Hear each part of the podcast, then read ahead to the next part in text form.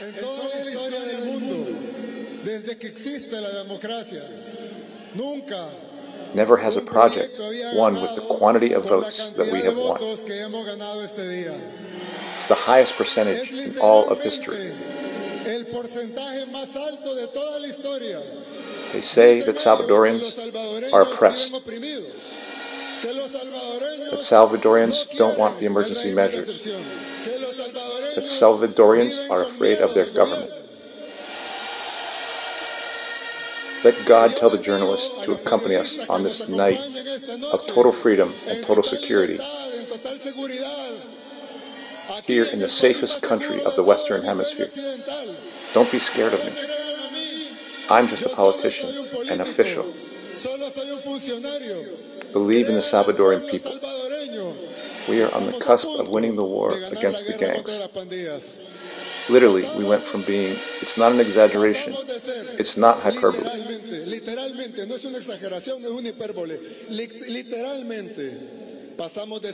We went from being the most dangerous country in the world to being the most secure in all the Western Hemisphere.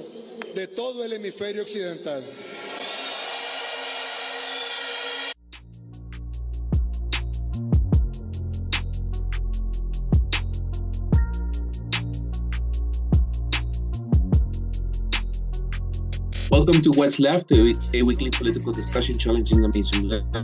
Uh, I'm Eduardo Barca with co-host, teacher and socialist Andy Leverson, and uh, socialist Kenny Cepeda. We're online at what'sleftpodcast.com. You can find that link to our site in the episode notes. You can also find my personal social media handle as at Eduardo Barca on Instagram. And please subscribe, rate, review, turn on your notifications, share your favorite, favorite episode where we found this episode. Thank you. Uh, we still have shirts, right, Andy? Just wanted to be sure. Yes, if anyone wants a What's Left shirt, you can always find our What's Left shirt with Andy. You can just email us. Right, and or, it's not like what we do is we uh, we order the shirt uh, when everyone when anyone wants one, so you don't keep us inventory or anything like that. So right. All right. Um, here I am from Bogota, Colombia, here, uh, and California. Uh, uh, for both of you. Uh, let's see what what I had suggested during what was it? We had a discussion on the weekend, Andy, I think it was, or Monday, and yeah. I had suggested some time now.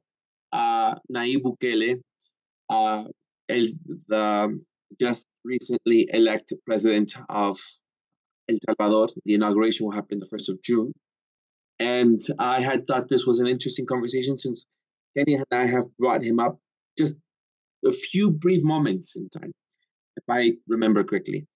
And uh, and this I think is an important issue because there's a lot that we have covered that is so related to El Salvador and to uh, what Bukele is doing.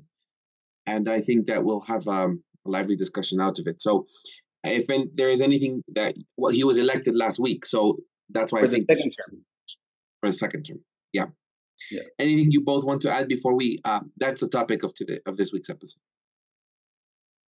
I mean, maybe I want to ask you, like, what what do you want to talk about him? Like, what what is it that you know catch, catches your attention uh, about this particular election um, in in this individual, Nayib Bukele? Right. Well, well, why don't we start then like like this? Yeah. I, am so I'm I'm living here in Latin America in in, in Colombia, and there is a strong uh, support for Nayib Bukele in a lot of with just a lot of places here, eh, whether it be in Mexico, uh, whether it be Colombians uh, that are against the corruption, whether it be Venezuelans, which also surprises me. Uh, there's a lot of uh, support for him in Central America as well. And mostly that support has been because of gang violence in Central America. Mostly it has been support because of uh, he is, as he deems himself, the coolest dictator. Uh, and in my country, a lot of my compatriotas, my uh, Mexican uh, paisanos, my uh, my uh, people who are Mexican, they want to Bukele because of the narcotraficante the, the, the drug trafficking that happens in Mexico.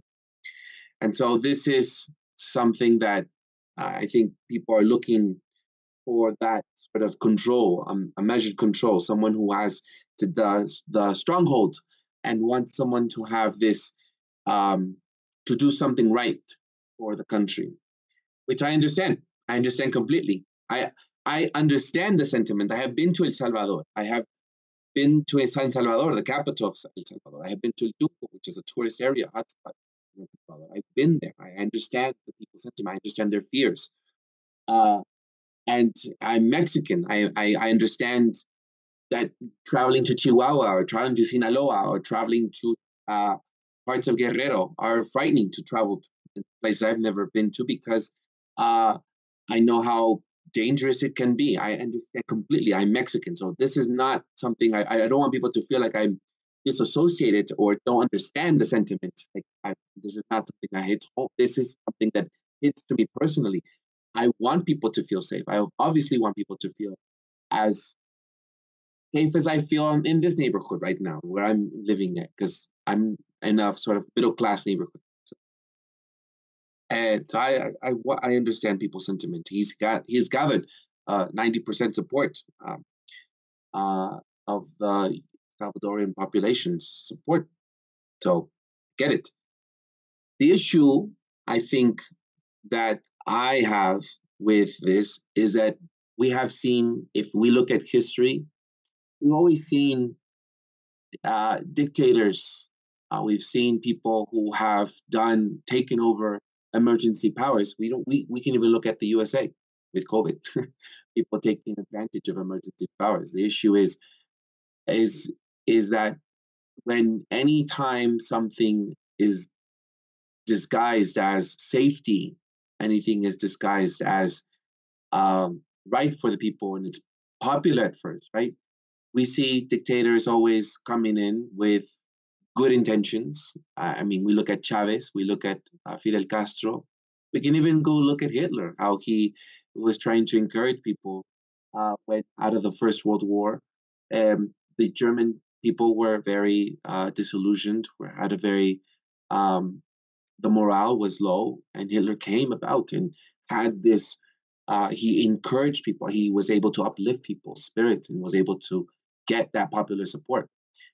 If we look at history in the USA as well, I mean, we have always had moments of despair where someone comes in and takes advantage of that despair and uplifts your voice and says, Don't worry, we can take care of this and we can do this.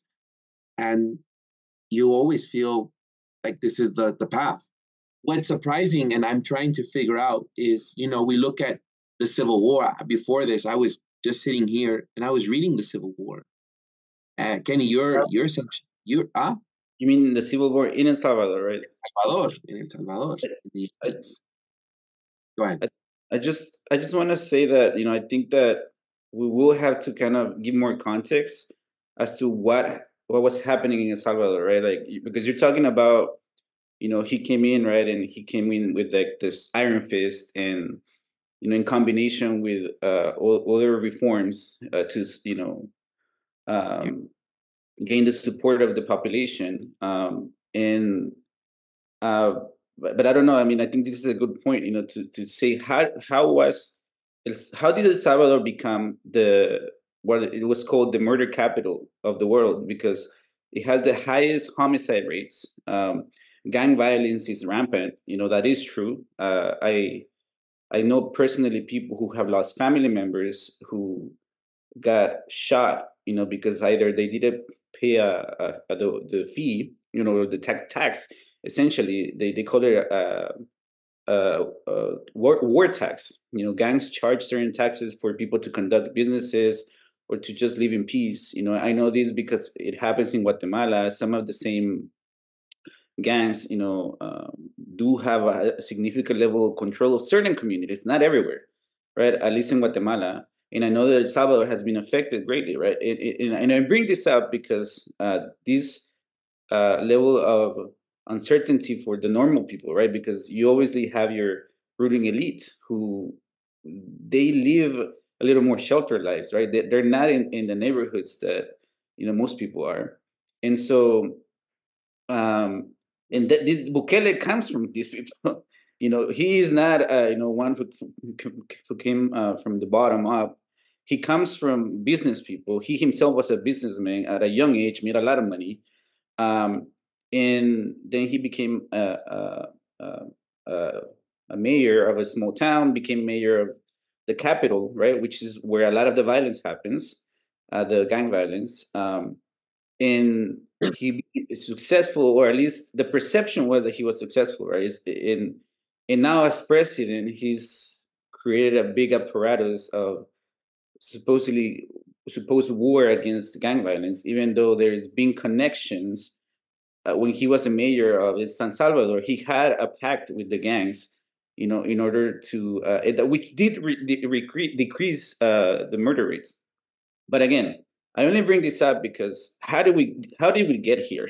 you know, how did why is El Salvador become so violent? And you just brought up the civil war, you know, and um, I don't know if you want to talk more about that, or um, you know, because or do you want me to maybe I, go into it? Well, one thing, you know, people who are following this. Um, we want it might be worth saying number one that uh, Bukele was successful in making a, a, dramatic decrease in extortion and killings in the major cities by essentially rounding up whole bunches of people throughout the cities and putting them in prison to the point where I think anywhere from between one and two percent of the population in El Salvador is actually in prison right now. Um, that, that's a it's a massive percentage of people in in the in the prisons. Um, and see if I got this right. It appears that all the the the the, the dragnet of imprisonment was really at the bottom level of the extortion of the gangs. It's almost I thought I read something where he had more he it wasn't the top leaders of the gangs that were necessarily facing problems like there were more arrangements made with that that was implied by one of the things I read. Did you guys read anything like that, or am I just? Do you know anything about the difference between just a bunch of people off the street being picked up versus the known quote ringleaders? Do you know anything about that?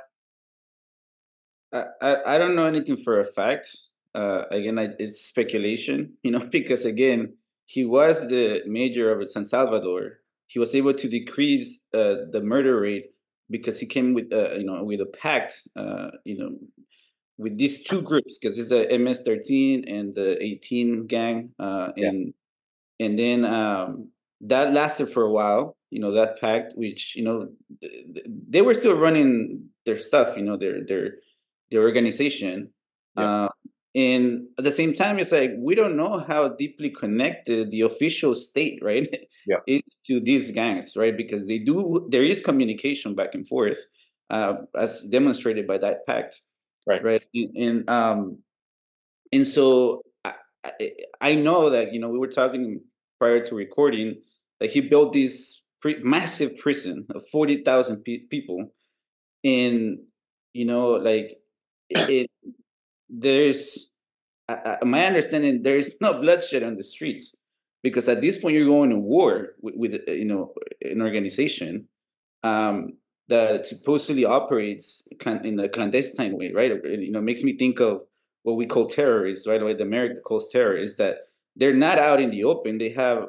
you know, ways of hiding and, you know, and and it's not easy to get them. You know, this is in a way, it's like it's like what I feel is happening is is the the PR that Israel is doing against the Palestinians. I'm not saying that you know equating the gangs to Palestinian or Hamas or anything.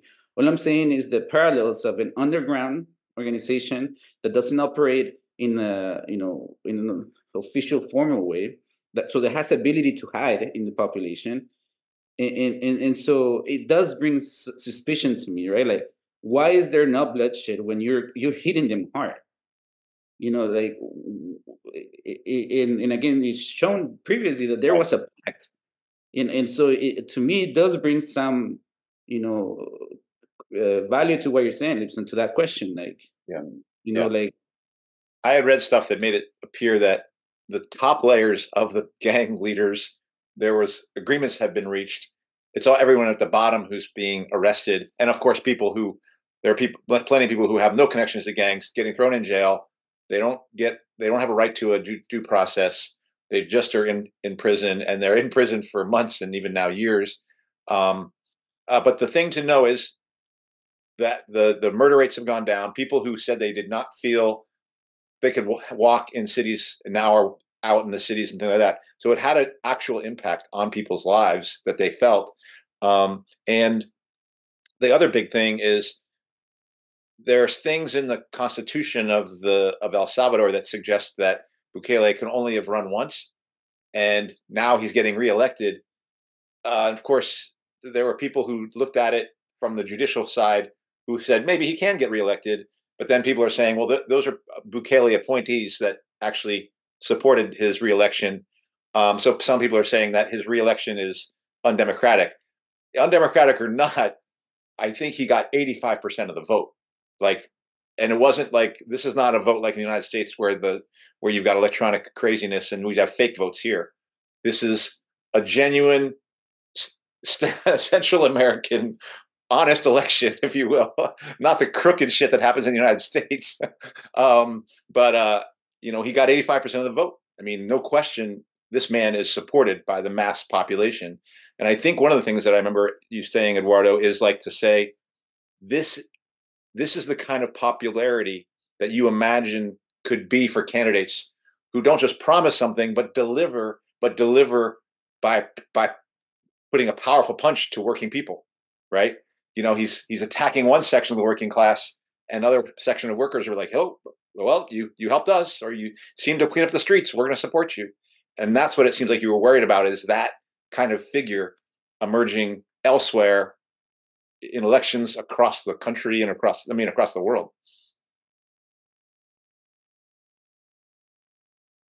I mean, I think it's a trap, right? Like I, I was trying to try transmit. I was trying to express. I, I think these things, I, like I, I started off with understanding the sentiment of the Salvadorian people. I have friends who are Salvadorian. I and I have been in that country and I understand people's insecurity. I don't want to dismiss that at all. I don't want people to think that I don't, I want to continuously say that because people, when I speak about this online or in person, I think people assume that I, I don't, they assume I don't understand uh, their, their sentiment, their fears. They keep saying, you're not Salvadoran. You don't understand. You don't live here. You don't understand. This is not human rights issue. And it's like, I don't even want to talk about it from the standpoint of human rights issue. I mean, I, I, I want to just pick this up. This is something I read. I was looking up stuff. And just notably, in March 2022, he initiated a crackdown on the country's gangs that began with the imposition of state emergency. What does that sound like? If we sniff further, the state emergency crackdown, by the way, he wasn't good on COVID, is very similar to these state emergencies that we have seen in Australia. We have seen in the UK, we have seen in the USA, we have seen in Colombia and other parts of the con- other parts of the world, and granted special powers to the police and suspended the right of association, meaning the right to be informed of the reason of an arrest and the right to access to a lawyer. I'm not going to enter into so much if I'm supportive of their legal system because I think legal systems in every capitalist country has their own benefits to normally well, to serve the rich, the elite. But I'm just saying when you have a when you have certain rules that you're going to suspend because you want to exercise your your state of emergency, your exercise of powers, we're already seeing the effects of that. What happens when you when, when people do that and they take advantage of that? Uh, you know, notably in Australia, we've seen it in China with drones. We've seen it in even in California, where you both are at right now, with uh, Newsom's lockdowns, and we see that even with how he did he handled COVID. I mean, I'm going to continue here. The government was free to open the mail or monitor the phone calls of anyone suspected of gang activity. And by February 2024, which is now some 75,000 Salvadorians, more than 1% of the country's total population, as you said, Andy, had been arrested and incarcerated. As of 2023, it was the most, the rate of incarceration was the highest in the world. And this is a small country. And, you know, I, I'm just, so I'm not, I mean, I can go into details of what has happened, but when we look at this, I, I don't want people I guess I, I am trying to. Not, not what I want. It's about speaking up now before people get too comfortable with what could happen in the future when we have seen this happen and played out in history. And, you know, there are whispers of Bukele trying to unite Honduras and Guatemala, your country, Kenny, and to make it into one association, one whole. I don't know if it's one country or one what what kind of unification he's trying to do. And I'm pretty sure, just as he's done with these elections, because you're supposed to run one term, you're supposed to go for four years only. And yes, as you said, Andy, he picked out his appointees. There's five justices, and he also uh, took away the general attorney and appointed one himself. And that was independent. Now he put one himself. What what his future prospects are, you know? And he's a first big time Bitcoin kind of person. So there's all kinds of data going to be tracked and and and surveillance. Did you want to say something, Kenny? Uh, I think that you know it's important to understand that he so he he he arrived as a messianic figure right for desperate people because you know the situation was fucking desperate you know there's no denying that you know i don't think i could be in someone's shoes right we can talk about fucking how shitty shit is in, in the us right and in but i think it's different when like you're seeing people getting shut down, right? And there are communities here that are just like San Salvador, you know, in parts of El Salvador. Absolutely, there are, you know, and you know, go to Chicago, parts of fucking Oakland. You know, there are shootings that don't get reported all the time. You know, people get, you know, uh, who are trying to survive at the bottom of the pile. You know, they, they they do what they have to do. You know, and and so I think it's important to not forget that you know he is delivering, right? Like in some ways, in uh, what people are asking for out of desperation, right? In in in terms of like, so let's get let's to our listeners. Bukele started his political career as a leftist, you know, as a radical quote unquote leftist. Uh, the uh, a party that was uh, that came out of the revolutionary uh, you know forces right that, that fought the civil war that were trying to overthrow the capitalist state whatever and so he came Farabundo Martí National Liberation Front yeah.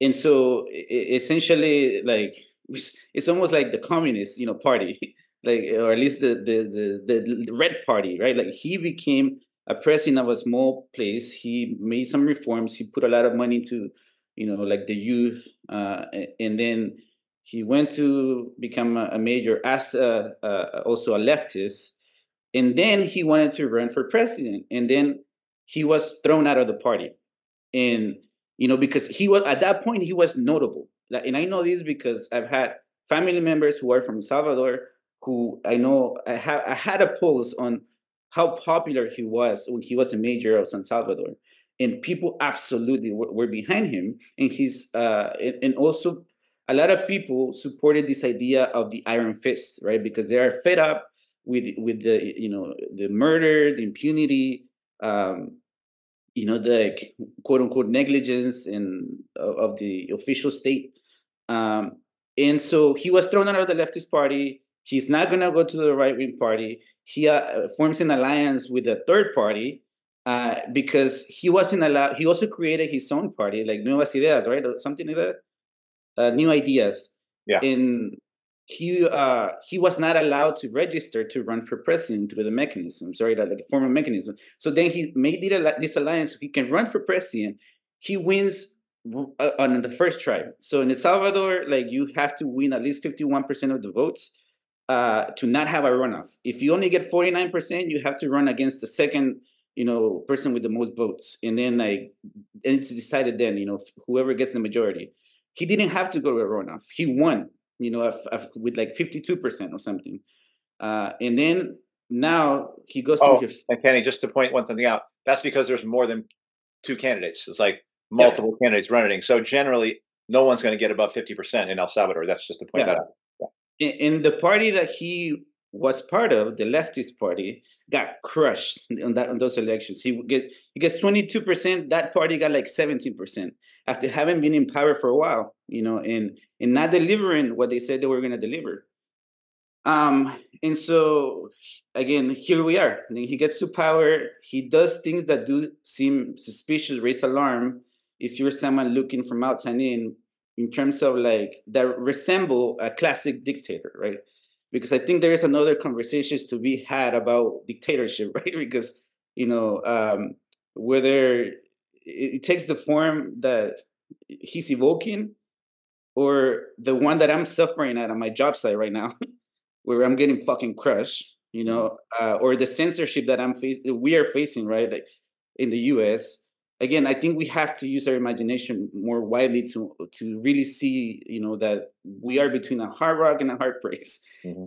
And nonetheless, Salvadorians have chosen this option because he is delivering, and they are making a comp, uh, you know, a, a, some sort of compromise, in using again the mechanisms of existence and tweaking them along the way. You know, but again, he is at least in, in, in optics delivering. El Salvador just hosted Miss Universe. You know, that's an international event. This is a tiny country of like six to seven million people. And they hosted Miss Universe and, the Salvadorian and the Nicaraguan, another Central American candidate won Miss Universe, which became a major news, right? So the, he's putting uh, the, the focus on this tiny region, right? So no, no doubt he's popular in Guatemala, who's also suffering from similar things that El Salvador is. You know, in Honduras, absolutely. Honduras must be second to them or first in the murder rate in terms of, you know, gang violence and stuff. Um, and so, yes, you know, he, he is having a lot of success. On top of the fact that he comes from a background of PR, you know, he, his family's uh, success is, a, uh, at least from what I understand, has a lot to do with the PR they provided to that leftist party that he was part of once. Because you know he he has pulled an Obama and a Trump, you know, uh, combined because uh, he is using the youth. He's going to the social social media, you know, skipping the the mainstream channels. He uh, he also is attacking mainstream media, you know, and, and saying that they're always lying, which is not. He's not he's not necessarily lying. You know, like he, he is he is speaking in a populist way to what people think, what people know. And so I'm not surprised he is being successful. And I'm I'm not saying any of this to defend him, right? Like uh, uh it's just that we have to see the reality, right? Like of, of, of what's happening, and you know, again, but then this is where like we have to analyze, right? Like the what does this mean? Like in terms of like uh, what is he aiming at? Who is he what because the world is changing. There are groupings being made. Central america and i'm sorry i'm running on but you know this is like kind of my playground. Like central america uh, is where i was born you know where i've lived and you know like there is a lot of commonality in these countries that you mentioned eduardo and so i wouldn't be surprised Central America does have technically a free open borders. Like there, you know, I don't. At least when I was growing up, Salvadorians, Hondurans would come to Guatemala uh, and work, and, and, then come, you know, free flow in and out. You know, the border was in Mexico. you know, not not so much in Central America. Um, and so, yeah, I'm not surprised that he's looking for, you know, like some sort of economic grouping, right? Because and he has ambitions, and he is looking into Bitcoin as a sort of tool for liberation, and that, that's a whole other topic. But all I want to say is like he is delivering stuff, you know, for for people who are tired of that binary, right? Like the right wing and left wing, and what the compromise is. I do have my high suspicions, just like you do, you know, because again, he's not a revolutionary. he's a reformist. You know, and, and he he thinks that you know within the parameters of the system, he's gonna be able to deliver, sustain, and maintain. You know, whatever changes he, he's he's trying to bring to to to to the country. And so uh, I'll stop there.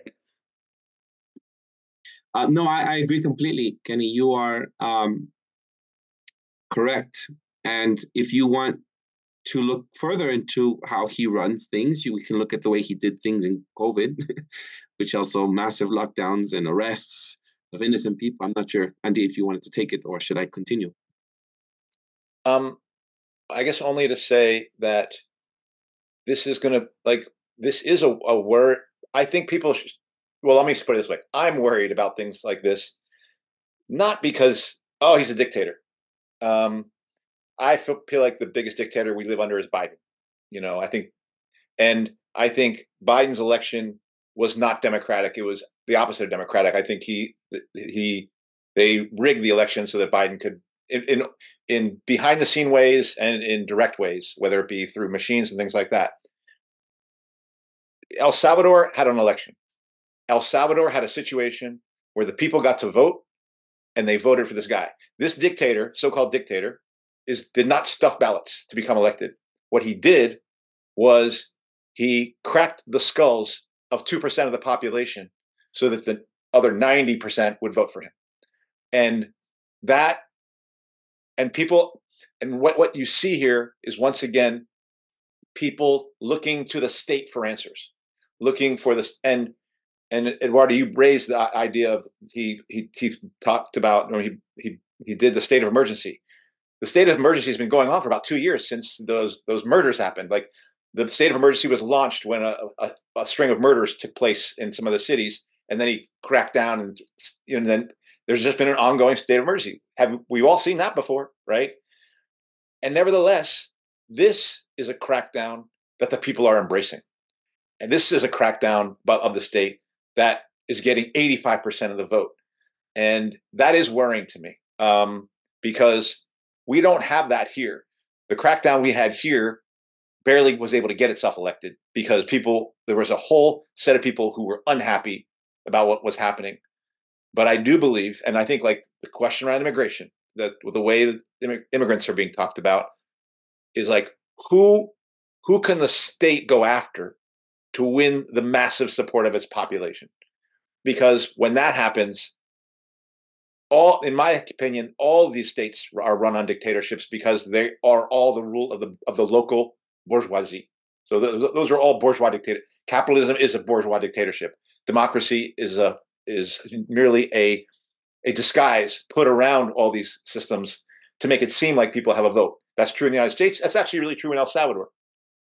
None, no worker has control of their of, of their of their of their lives through the, through their government. The government is a capitalist government. Um, but in this case, workers voted for for dictatorship, if you will. And what do you do then?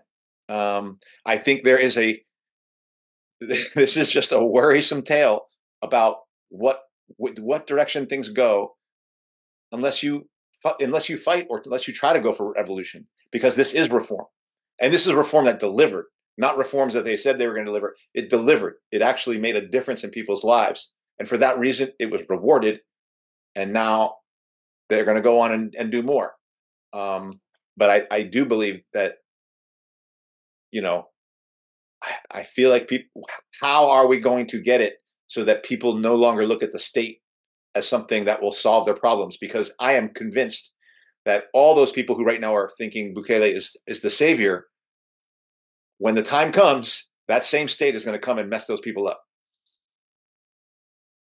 And uh, and he he's he's very political politically savvy in this way because you know one of the ways he was able to so-called do his dictatorship you know like go to the congress full of uh, uh, you know the opposition you know the leftist fmln arena the conservative party uh and who were refusing to to give him what he needed right? Like so he went to the cops. He went to the arm you know the repressive arm of the uh, and he got them on his side. He said i'm trying to get money for you so you can do your job. You know so he showed up to congress with with them behind him you know and, and, he knows where power lies you know in terms of, of violence. He knows that he has to increase you know the repressive apparatus ability to actually have control of, of, of, of society. And you know like and again uh, let's not pretend he, he he's not stupid he knows that the Salvadoran police is as corrupt as any police in any world. You know, he, he knows that these cops have ties to organized crime as any other police, you know, force in the world.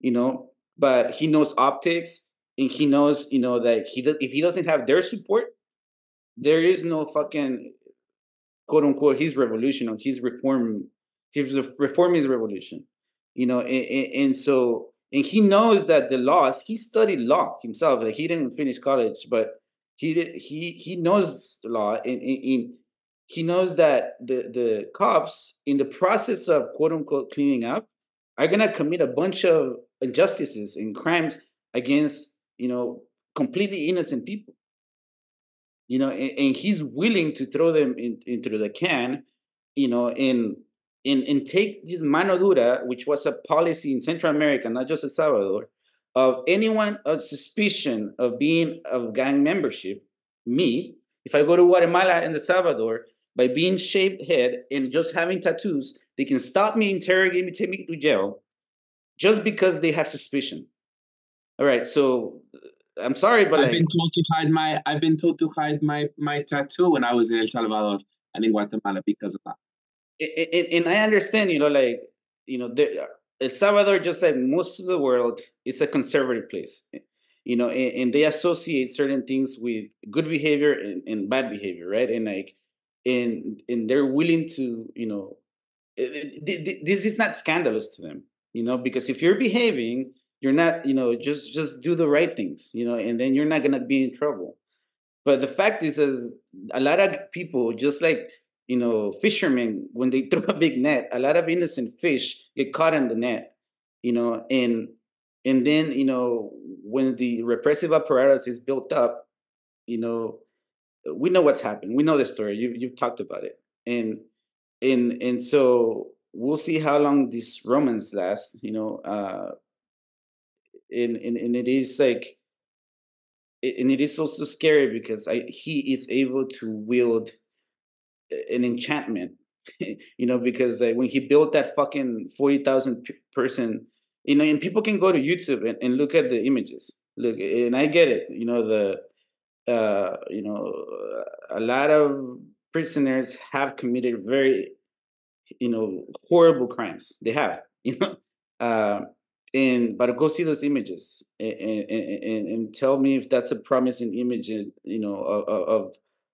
of a future you know where like again just by suspicion you, can be thrown under the net of the state uh and you know and and try to change that right? Like once the the repressive apparatus built up and and so you know on top of the other suspicious shit that that's happening and was telling Lipson that I, I I am not so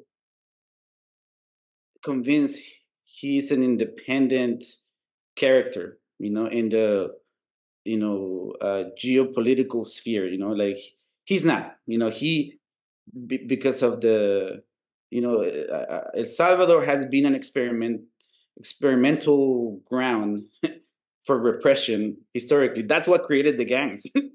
you know the, the complete the, the uh, breakdown of the social fabric that held people together you know uh, like i said I, I, know people who who they don't know their grandparents. They got murdered in the fucking uh, quote unquote civil war that was you know increase the repression increased in the in the 80s massive genocide rape. I know people who have siblings that are products of, of rape from colonels in the fucking army you know, like I know a lot of horrible stories about you know um, in the family dynamics of El Salvador. There's a lot of social trauma that, that came out of the 80s because of that repression that was funded by the United States in the context of the whole war, the Cold War, which sent a lot of people to North, you know, to the United States.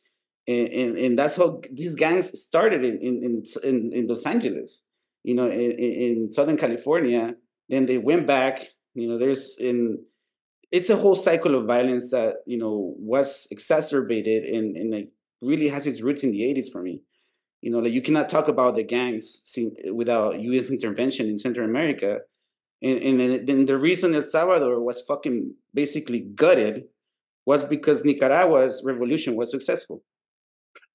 You know, uh, because El Salvador was uh, at the footstep of, of following the path of Nicaragua of having a successful armed revolution. Say what you say about uh, Nicaragua, like that's another complicated thing that you had to study in the context of geopolitical maneuvering and who's trying to destroy any sort of radical change. You know, like, and it had its flaws, in, in, you know, in you had to study that case in its, on its own merit, you know, Nicaragua. But again, the U.S. was willing to destroy what I call the social fabric of this country in order to stop its fucking, you know, the tentacles of quote unquote leftists coming into power. Yeah, isn't El Salvador is the is the place where there was those those Catholic priests and nuns were being killed by death squads and Catholic priests who were like I don't know if they were going above what the what their what the Pope wanted, but they were like they were radical Catholic priests who were fighting against the, the government. Um, and because these these figures, yeah, like and then you'd have like nuns who were raped and murdered and put in pits and things like that. Um, that's El Salvador, right? Uh, yes, yeah, yes. So Romero was famous. He was the uh, he, he they were preaching liberation theology. Yeah, right. Basically talking about Jesus as a revolutionary against injustices. Right. You know, they were, and this was happening in small towns. So there was a divide between like the official, the, the church, that was a, you know the capital city, and that were in cahoots with the state with the state, uh, and the small priests of the small towns, you know, or areas that were more marginalized. Uh, there was a a, a, a, a, very different gospel being preached. Um, and yes, so that happened. They they killed uh, Monsignor Romero in, in, in, when he was giving mass. Uh, you know, the state did it, and but no one knows, right? Like who killed him. and um, on top of that, you know, this is something else that happened not just in El Salvador, in Guatemala, in Honduras, Central America, Brazil, Latin America. Uh, the evangelical Christian church started coming in after liberation theology was a, a threat you know and so if you go and look now at the evangelical church the american church is very present in, in all of latin america and, and that to me is to break down the the potential of the you know liberation theology of taking root again but yeah i mean it's again Bukele. That's why I, am very suspicious of him, not because of the dictatorial dictatorial things, or, or like the things that they're calling dictatorship, but more than anything of like he's when you listen to him, he speaks English. Anyone can go on YouTube and look up his uh, interviews. He's very fluent in English, and beyond English, he's fluent in tech language. He, he's basically to to me a tech bro, you know, and that's why he's his approach to Bitcoin as a uh, potential tool for liberation of the country because he he does talk shit about the IMF and you know all these institutions that we know you know have a strong influence in these countries. Uh, but again, he thinks blockchain and, and, and Bitcoin is what's going to get the country from those tentacles. And I find it very suspicious um, for many reasons. And one last thing both the US and China congratulated him on his victory you know, and talked about rule of law, things like that. Not even in a way like, "Hey, be careful," but basically saying we we welcome El Salvador into the league, you know, nations and celebrating his victory. Does does El Salvador at this point, like, does it tilt one way versus another?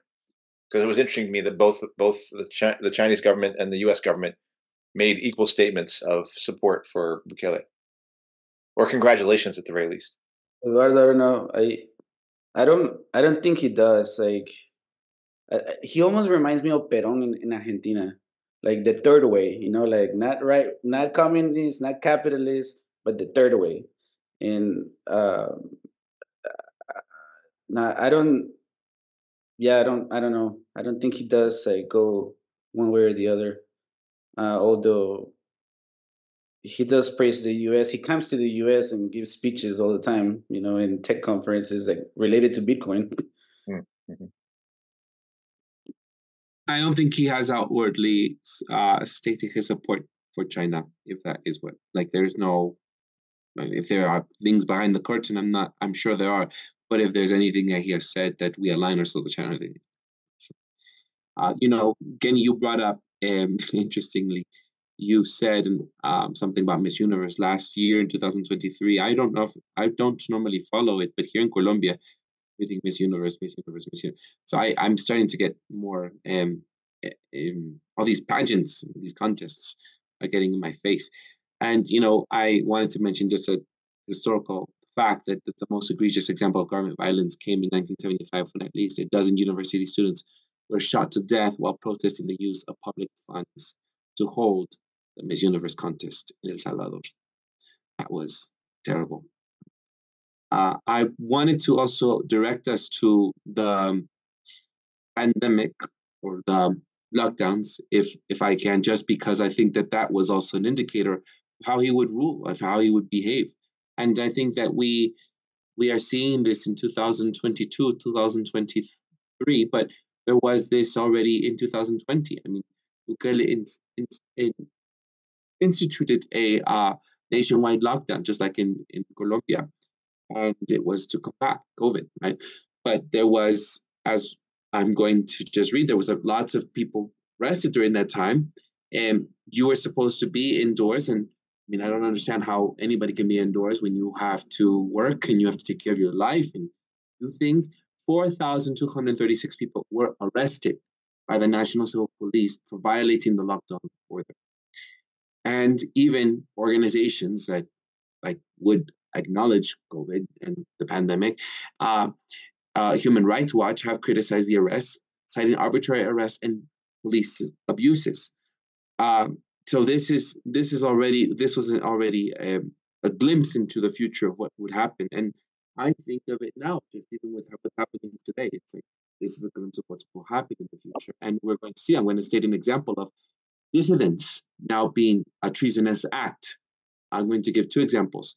Um, but before I do, I just want to also expose that in Colombia, eh, tanto in Colombia, just in Colombia and El Salvador, uh, there have been an explosion of irregularities and corruption during COVID, which people knew it wasn't a big deal as people made it out to be. And just like in the UK, which mostly had a lot of uh, exposure in the media because of um, Boris Johnson trying to uh, uh, doing uh, the COVID parties uh, in, in in his political office.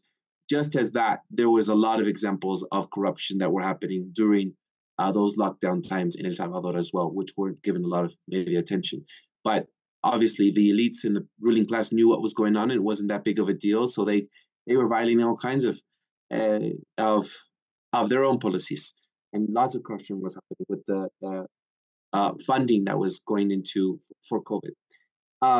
So I just want people if people can go and look at it further, just if they want to go see that. I want us to look at just as well um, there is this what I was saying. Um, there is this what do you call it? Hold on, give me get my all these tabs I have here. Uh, life of tabs 100. Um, here we are. Uh, this is a site called the Advocacy for Human Rights in the Americas. So I want us to just look at two examples, which there are more, but I'm not going to go into many because there's so much that we can discuss. But if you look at that site, I'll link it for the um, for the episode so people can look at. There's just a numerous, numerous uh, uh, examples of what happens when you take uh, emergency powers into place, like this government has done. And people think, well, it's just for the gang members. people keep saying it's just because of gang members who they try to do this toward. No, these are arbitrary detentions that are being made even onto people are dissidents. Uh, give me a second here. Um, Here, emergency regime to silence dissident voices. This is from, again, the site I just list, they stated. The state of exception, whose purpose is to reduce violence generated by the gangs, has been used to repress and silence voices critical of the Bukele government's actions, as is the case with the arrest of digital specialist Mario Gomez, who made statements about the use of Bitcoin and possible financial fraud by the Bukele government. There's another person now. Another case of the recent arrest of Luis Alexander Rivas, who published a photo of Twitter on Twitter of two president uh, of two of President Bukele's brother with a group of bodyguards. In response, Bukele retaliated and Rivas was charged with crime of contempt. Uh, I don't have any care for much for these people that aren't necessarily people I esteem, but what I'm trying to say is these crimes are not related to gang generated violence right? It was carried out under the rules, again, uh, of the emergency regime, which allowed the elimination of some of Rivas' constitutional guarantees. Yeah, not to say that I love the Constitution per se, but anytime you have the emergency powers, dissident voices are going to be squashed. And we see it in the USA with uh, what happened with the Twitter files. We've seen how people, how voices and censorship happen when you have, uh, you grant government a lot of emergency powers. And uh, and uh, and and to what I thought Glenn Greenwald's position was, which I'm not sure anymore. Uh, the civil liberties issue is an important one of for me and for any of us, right? Like to have the freedom of expression, freedom of voice, freedom of speech, excuse me, and uh, and the free of censorship. And this is exactly what people are going. They're being led, driven into because of safety. And we've seen these boogie people or boogie reasons as to why we need to have safety, right? It's it's it's it's it's the gangs or it's the war on drugs or it's the terrorists or it's the immigrants, the aliens, right? The undocumented aliens in the USA, invasion, right? That's what the freedom people are keep supporting borders. And as we discussed last week, I think it was on borders, what happens to one sector of people always infiltrates all sectors of society. So you may have want only the borders, or you may want only gangs. In this case, to control the population or control gang members. But what will happen there will then further extend onto the rest of society eventually. That's just how things work. We've seen it everywhere, and we're seeing it even, especially in Israel. So I have uh, lots of worries, and I hope when I hope that my fellow uh, Salvadorian friends and and and and um, comrades also look into this further and and and even the people on in the USA supporting Bukele because they hate the gangs and the Mara Salvatruchas and all that. Which, if we look at history, even in time, a lot of these, as I was discussing with someone, uh, a lot of these people, because their kids were in danger in El Salvador and their parents were going either to be part of the Salvadorian army or part of the guerrilla forces, a lot of these kids were sent to the USA in California. And a lot of these kids grew up without parents and they became gang members in the USA. And the USA deported them back to El Salvador. And then, then you had an infestation of poverty and people without parental guidance, love, which is what we need in our communities, right? I was discussing this even with Luis Miguel, who is here, and he was on the fence about Bukele. And I said, you know what? We don't need more iron fists. We need more love. We need more art. We need more uh, social workers, but not the ones institutionalized by the education we have, but by uh, indigenous remedies and people who enter these communities to solve these issues at the root of the problem and not to just not to to deal with it at the because of the symptoms. So that's what I hope people will wake up to, but we can only hope. And um, I don't want people to think that I'm not, I have no sympathies to the fears and the plague of violence that people are experiencing in El Salvador. I've been there and I get it. So. Yeah, and there is a difference between the the actual like fake. I mean, I would call it the fake boogeyman of the immigrant coming across the border, and the experience of uh, small shop owners experiencing extortion. Yeah. Like I don't want to I mean, undermine. There's no question that that and to, and for that to go away, you know, I under we we understand why people might go to it, but I agree. Like like we've been saying here, this is always it's problems reaction solution here. The solution here is a solution that is going to strengthen the state, which is only going to deepen the problem for us. Um, and to give an, another example for how problem, you know, reaction solution, all the, the, the all the worries about crime in San Francisco are leading to Proposition E. Which have you heard about that, Eduardo? Proposition E. Mm-hmm. I haven't lived in the USA for the past half year, so yeah. So check this out. Proposition E, uh, police department policies and protection or something, uh, is a package of policy changes that would allow San That's Francisco, right. Yeah, yeah, that would allow San Francisco Police Department to engage in more high-speed chases, permit drone use in pursuits, and grant the department the ability to install new security cameras in public spaces and test new surveillance technology on the public with less oversight. So here it comes, folks. And this is all the shit that's going to be on the border drones, surveillance, artificial, you know, artificial intelligence, of course, data, data mining, you know, and the state will always come up with more ways to try to influence you to say, give us power and we'll protect you. And it's it's a complete lie. You know, I uh, sorry, Kenny. Can I just say one thing? I, I, I didn't mean to be so kumbaya at the end of what I was trying to say about healing our communities. I I don't like I don't want it to be misinterpreted and people to say, well, that's easy for you to say over there in your little rice apartment in Bogota, Colombia, where you don't experience the violence that we've experienced. I get that. You know what? Here's what I'll say. Instead of saying just art and more uh, love and healing ceremonies in our communities, which we do need, all right, fine. I'll say this. You know, in Mexico, three, four communities, I forget, three or four communities in Mexico have decided that they don't want anything to do with the state police or the drug uh, lords or tr- drug trafficking, and they have taken our arms up themselves and decided that they would take care of their own arm, their, their own community. So I don't, and I don't want to dismiss that and say that I don't get it.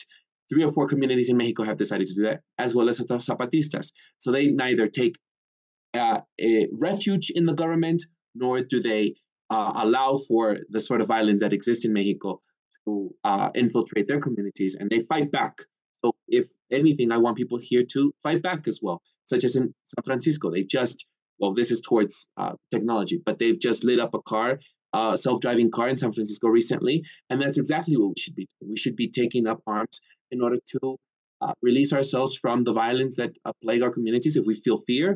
And we should also have healing uh, uh, remedies to our communities that are, are, are tackling with this issue, their families, especially if the families have connected connections to gang members right? Like I don't, I believe in redemption as well. There are some people that may be too far fetched for that, and there should be rehab, rehabs for that. That's a different conversation about how we can deal with our societal issues. But I, I don't want people to think I'm just being kumbaya here, right? Like I have stated in previous episodes that we need to also take up um, the issue of the border, right? So I just these are examples of what I'm trying to say in order to have alternatives uh, instead of finding refuge in the government, which we'll dedicate another episode, I think we'll do on what the guerrilla forces have done, whether it be here in Colombia, where I have been, in, in parts where I have been very scared myself to be in those communities with guerrilla forces. not sure if I support these, but the guerrilla forces in, in Guatemala that I think uh, we can discuss, the guerrilla forces in El Salvador, Nicaragua, that might be examples of what we could see and their pitfalls as well of what did not work. Uh, so and just wanted to say that because I almost felt like I, I could be uh, undermining people's experiences. Mm-hmm. And I, I guess so. I, I get. I'm trying to uh, articulate this. So I, I've been sold this idea that only the state, by monopolizing violence, only they can protect us, right?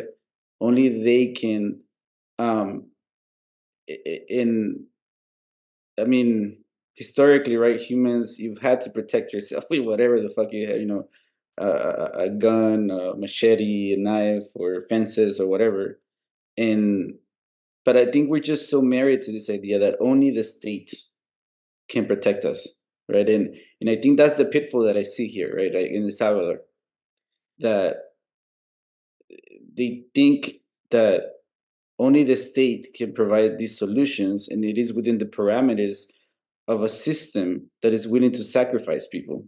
Mm-hmm. You know, in in again, like Nayib Bukele, like I listened to an, uh, like a two-hour interview where he's talking about Bitcoin, but he goes into other topics, and he knows better. This is why I'm saying that he's a tech bro. He he he has this language of inclusion, like Bitcoin. He talks about Bitcoin in terms of inclusion of the people, inclusion inclusion of people who don't have banking to finally have a form of banking, you know, because that's what Bitcoin represents you know, his view. In again, either he's very naive, Bukele, he's very naive, naive, or he's a fucking mastermind, you know, of of some shit because like eh, cryptocurrency is is is the fucking we've talked about blockchain, right? Like this is this is in preparation for the next phase of what's coming, right? Like the the new economy. He fucking knows that, in my view. You know, it's not about fucking banking people. You know, it, it's about getting ahead in, in that fucking game. You know, of, of the next wave of, of data mining and, and, and all these things. You know, in and so this is what I what I keep saying. Like for me, he he's not the, the mastermind here. Like I, I, think he's part of a bigger game, and he wants to ride that wave. You know, and, and I do think in some ways when I listen to him, he does believe some of this shit. You know, he he he does like uh, in, but again, like this whole conversation more than really El Salvador led me to trying to understand what the fuck is Bitcoin about? How does it work? How is money created? What is the aspirations that this country have, you know, in in, in the long term in, in order to save people? And I still don't know. You know, I still have a lot of questions about it. But all that to say is that as we've discussed in previous episodes, uh, he is casting a net, and in, in, in, the net that worries me the most is not even that repressive net you know that that we see that you know in the the obvious terms that we understand classic dictatorships is is that other net where like if you misbehave if you're not a person you know uh that that is you know determined worthy in some in some f- facet of your life you know you're gonna be shut out of the system yeah. you know or nudged in a certain way.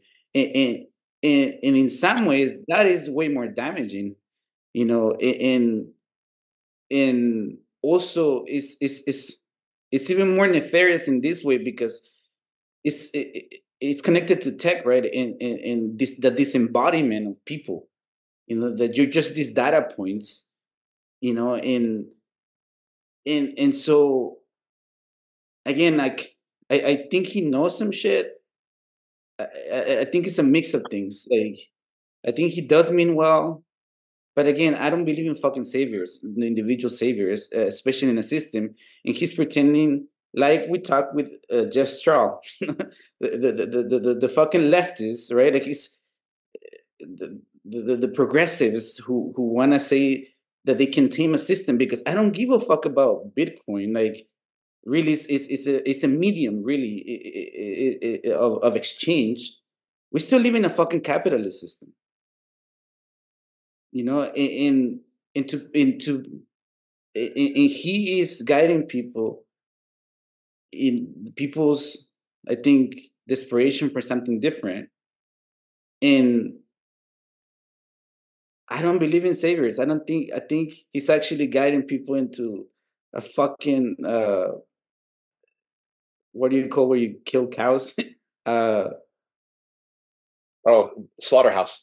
Not a slaughterhouse you know and and again like we have to use our imagination in the sense like i get it you know sometimes we get fascinated with like the, threat of just like physical violence but there is fucking other incredible ways of of of, of controlling and and suppressing and destroying people which i think are coming you know more nefarious ways that are uh you know like sold as a benevolent shit, as we've talked about, you know, this whole ID 2020, this whole fucking bringing people into the technology technological world, banking people, you know, like, I mean, he, he has to know that the more people you have in the system taking loans, the more value you can create in the fucking system. That's how like the banking system works here, and and he's not stupid. Like the Bitcoin is already becoming, you know, part of, of, of the official system.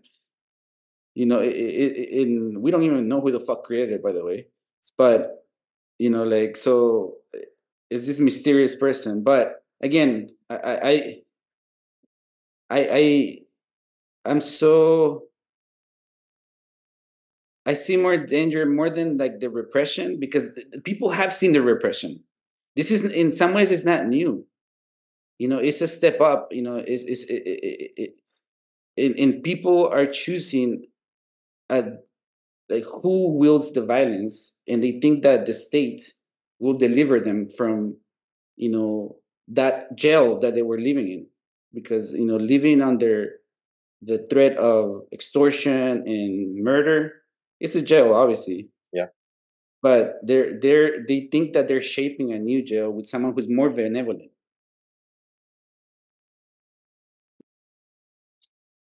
Yeah.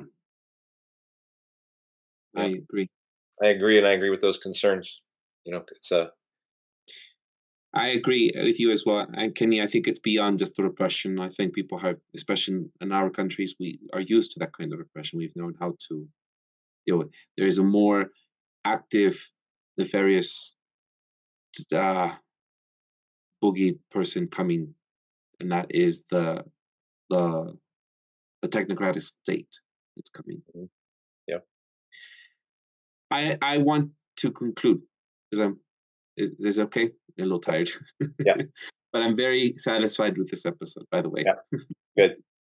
I'm appreciative of Kenny's uh, angle because uh, I didn't uh, share that angle uh, in this episode. Not that I don't share the we're on the same position. I didn't share it in the like I didn't speak about to, to that angle. Yep. Uh, right, and uh, alluding, I alluded as well. So speaking of tech, I alluded to a self-driving car being burnt in San Francisco, which I'm proud of people doing that uh, in California, which is playground of tech bros of one of the capitals of the fourth industrial revolution, uh, mm-hmm. Silicon Valley, and um, I hope that we will have a whole episode dedicated to another uh, area that I think is very important, which is the tech at the border, uh, or geofencing, or this virtual wall that Biden is doing. Who cares what Trump wants? A wall, a physical wall, which I think is actually better because I think people just cross over on a fence. But Biden is actually creating a virtual wall. So just as we did with sex tech, uh, and we did a deep dive into sex tech. I think we should do a deep dive into geofencing and dedicate a whole episode to that. Uh, speaking of tech and and everything to do with the fourth industrial revolution. Yep. Right. Yeah, that does it for this week's episode. What's Left is a weekly political podcast slash channel challenging the mainstream left. We post information about our topics and our guests on the episode notes, where you found this episode or on our what'sleftpodcast.com. Uh, you can find past episodes to this podcast slash channel there and connect with us. I remind folks if you fancy anything you've heard here, please subscribe, rate the future, on your notifications to any of our platforms on Spotify, iTunes Podcast, uh, BitChute, Odysee, YouTube, Rumble, or Telegram think of Rumble and I think of Grant Greenwald. He's no longer my boyfriend. So you can find our blog and any of those links in the episode notes where you found this episode. Uh, if you would like to give us feedback about something heard or suggest something for us to cover, contact us to our blog. Uh, I'm Eduardo Barca with co-hosts uh, Kenny Cepeda and Andy Lipson, and you can find my personal social media handle as at Don Eduardo Barca. Uh, and thank you all for listening. Thank you both very much, Kenny. Thank you for your insight. Thank you so much, Andy, for this episode. Yes, we've we had this Bukele uh, warning, and I hope people will heed to it. Yeah, we'll see. Agreed. Right. Thank you. Ciao.